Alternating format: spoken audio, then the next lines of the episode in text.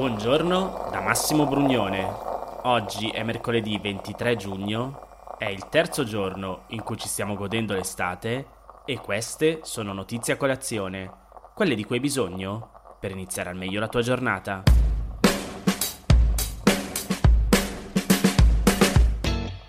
La puntata di oggi è un po' più lunga del solito, ti avverto, però secondo me ne vale la pena.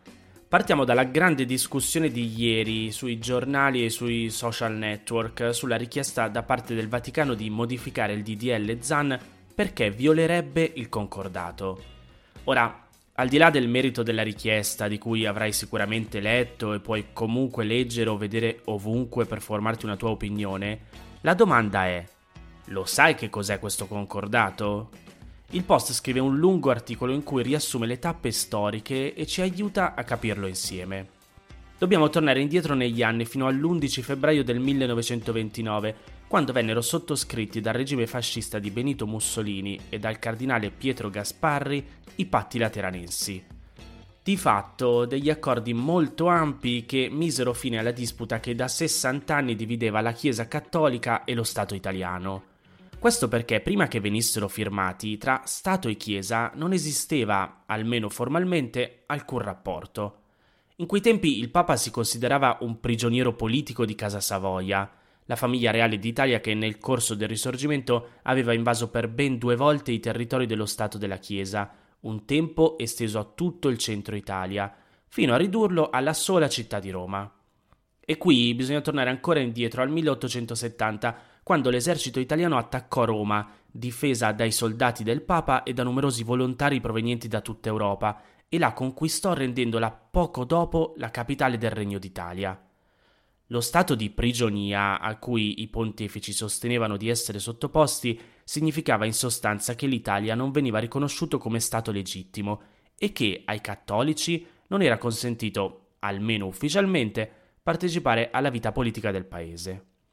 Negli anni poi il divieto venne di fatto considerevolmente attenuato, ma la riconciliazione si concluse con Benito Mussolini, capo di governo dal 1922, che, dopo il 1926, era riuscito a trasformare il paese in una dittatura e che il Papa definì l'uomo della provvidenza.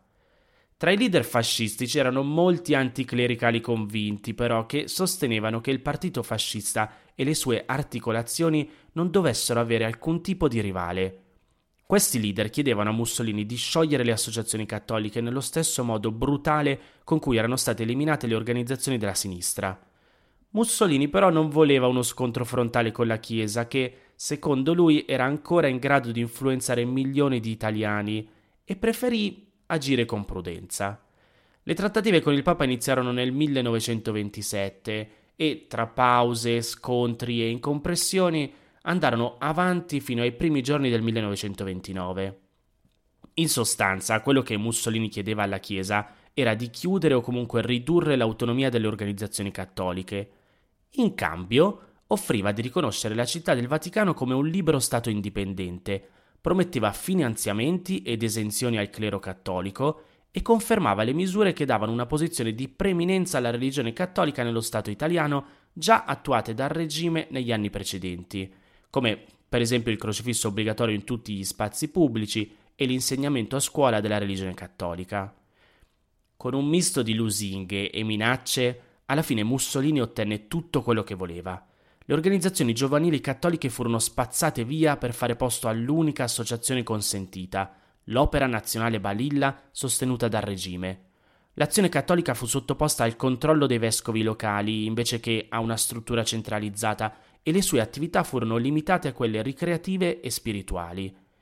In cambio il Papa accettò di riconoscere lo Stato italiano con Roma come sua capitale e fu a sua volta riconosciuto dall'Italia come legittimo sovrano della città del Vaticano. E con la convenzione finanziaria vennero regolati i rapporti economici tra Stato e Chiesa, cioè la quantità di denaro che il primo avrebbe versato alla seconda. Il concordato, infine, regolava i rapporti tra Stato e religione cattolica, assegnando a quest'ultima una serie di vantaggi, tra cui quello di essere riconosciuta come religione di Stato. Riconosceva poi la sovranità della Santa Sede e il nuovo Stato del Vaticano, regolava l'esercizio del culto e lo statuto di sacerdoti e vescovi e, tra le altre cose, riconosceva gli effetti civili del matrimonio cattolico. Nel 1984, poi, dopo lunghi e difficili negoziati, il governo guidato da Bettino Craxi si accordò con la Chiesa per una serie di modifiche il concordato attualmente in vigore, quindi, è quello che venne sottoscritto il 18 febbraio del 1984. Una delle modifiche più importanti fu la rimozione della clausola che definiva la religione cattolica religione di Stato dell'Italia, trasformando l'ora di religione nelle scuole, fino a quel momento obbligatoria, in facoltativa ma l'accordo introduceva comunque la piena libertà della Chiesa di istituire scuole ai cui frequentanti venisse assicurato un trattamento equipollente a quello degli istituti pubblici. Il secondo articolo del testo, poi, quello esplicitamente citato dalla nota che, secondo il Corriere della Sera, il Vaticano avrebbe inviato al governo italiano contro il DDL ZAN, assicura alla Chiesa piena libertà di svolgere la sua missione pastorale, educativa e caritativa di evangelizzazione e di santificazione. In particolare è assicurata alla Chiesa la libertà di organizzazione, di pubblico esercizio del culto, di esercizio del magistero e del ministero spirituale nonché della giurisdizione in materia ecclesiastica. L'accordo garantisce anche ai cattolici e alle loro associazioni e organizzazioni la piena libertà di riunione e di manifestazione del pensiero con la parola, lo scritto e ogni altro mezzo di diffusione.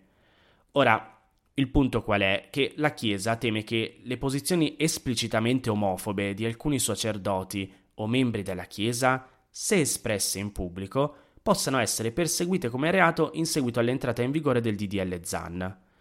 Andando avanti invece con le novità più importanti introdotte nel 1984, ci sono l'introduzione di un nuovo metodo di finanziamento alla Chiesa, cioè l'8 per 1000, e alcune agevolazioni fiscali concesse alla Chiesa cattolica. Oggi sempre più persone che rivendicano la totale laicità dello Stato ritengono che accordi come il concordato del 1984 siano ormai anacronistici, dato che le leggi moderne prevedono moltissime tutele per le minoranze religiose e la libertà di parola, e che, nella peggiore delle ipotesi, questi accordi possono essere utilizzati dalla Chiesa per interferire nei dibattiti politici nazionali.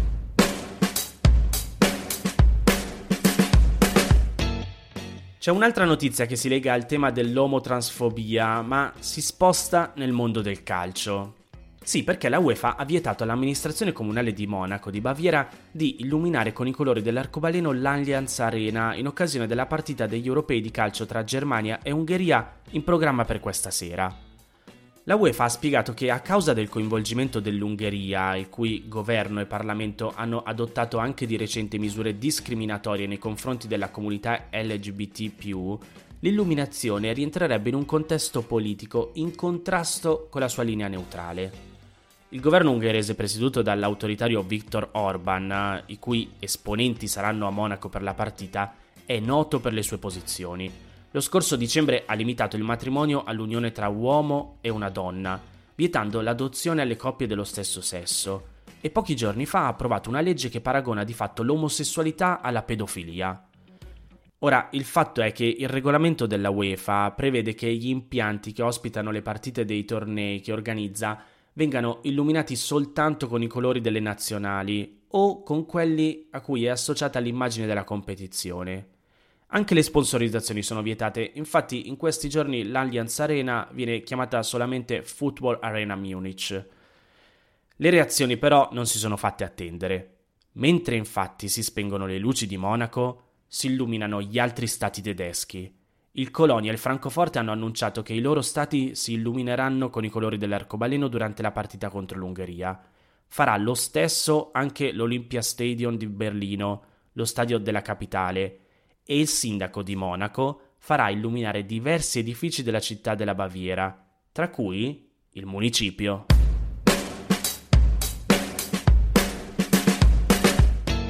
Perché serve un referendum sull'eutanasia se chi la chiede continua a vincere nei tribunali?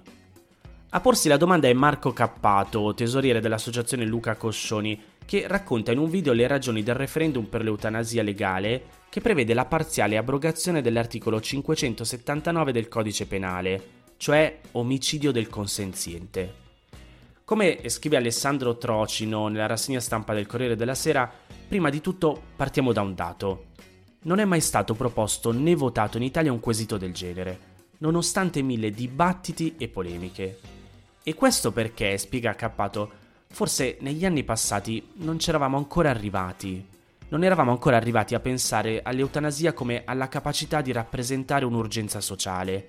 Ed è chiaro che il caso Welby ha innescato 15 anni di ulteriori casi, da Luana Inglaro in poi, che hanno portato a una maturazione. E così anche l'opinione pubblica oggi è molto più favorevole e matura di 30 anni fa. Ma torniamo all'attualità. In due recenti processi Cappato è stato assolto, prima per il caso di Fabiano Antoniani, detto DJ Fabo, poi per il caso di Davide Trentini. Non solo, il 15 giugno, con un'ordinanza storica, il Tribunale di Ancona ha ribaltato una decisione precedente, imponendo all'ASL di verificare le condizioni di un paziente per accedere al suicidio assistito, attuando di fatto la sentenza della Corte Costituzionale del 2019 che ha dato ragione a Cappato. Ma allora torna la domanda, qual è il problema se i tribunali gli danno ragione? I problemi dal punto di vista dei sostenitori dell'eutanasia sono due. Il primo riguarda i tempi e i modi per ottenere il rispetto dei diritti. Cappato fa due esempi. Nel caso di Davide Trentini, che Mina Welby e lui hanno aiutato a morire, sono stati necessari 4 anni e 9 udienze. Un malato terminale non ha il tempo per aspettare un termine così lungo.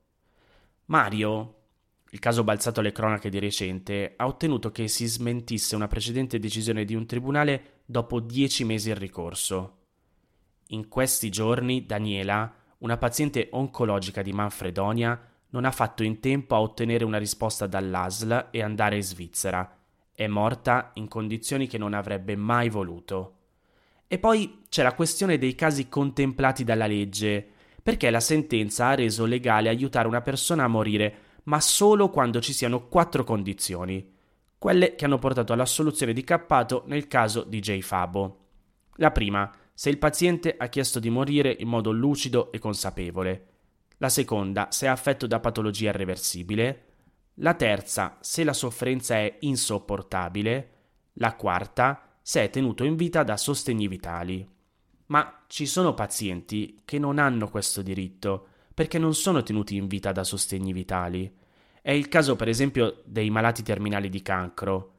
Il referendum depenalizza l'omicidio del consenziente, aprendo la porta alla legalizzazione dell'eutanasia attiva anche in questi casi, escludendo espressamente minori e affetti da patologie psichiche. Si passa dal principio della indisponibilità della vita del codice penale del 1930 a quello dell'autodeterminazione individuale.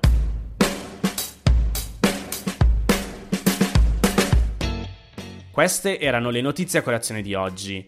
Se ti va di aiutarmi e sostenermi nella produzione di questo podcast, puoi farlo inviandomi un piccolo contributo dal sito www.notiziacolazione.it. Se ti sei perso alcune notizie puoi andare indietro e ascoltare anche quelle dei giorni scorsi e se lo ritieni utile puoi condividere questo podcast inviandolo a qualche amico è disponibile su tutte le piattaforme audio. Ricordati che se vuoi puoi iscriverti al canale Telegram di Notizie a Colazione per riceverle tutte le mattine direttamente sul tuo smartphone oppure mandami il tuo numero di telefono alla mail notizieacolazione chiocciolagmail.com per riceverle via Whatsapp. Ti aspetto domani per iniziare insieme una nuova giornata. Un saluto da Massimo Brugnone.